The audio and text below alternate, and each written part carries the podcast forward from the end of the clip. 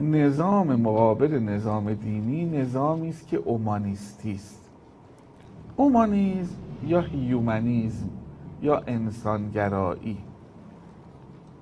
انسان مداری اصالت انسان. این در واقع اصالت خود اصالت فرد. تعاریف مختلفی دارد این اصطلاح. ما اون تعریفی از این اصطلاح مد نظرمونه که این رو در مقابل اصالت خدا می‌گذارد.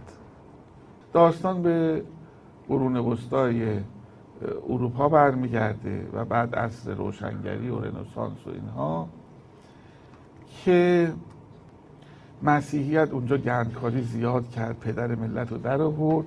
ملت از دست دین و مسیحیت و کشیش ها کلافه شدن.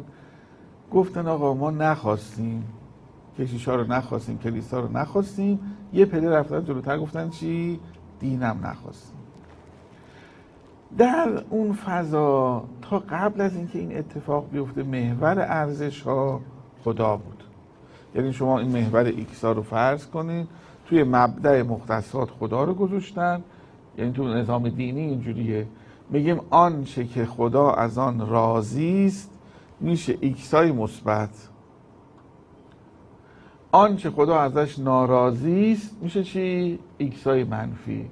لذا رضا و سخط الهی تعیین کننده چی میشه؟ ارزش ها میشه. هر چی ارزشمندتر باشد یعنی رضای الهی نسبت به اون چیه؟ بیشتره. اینا اومدن گفتن نمی‌دونم ابو ابن روح القدس و سه تا یکی یکی سه تا این حرفا یعنی چی؟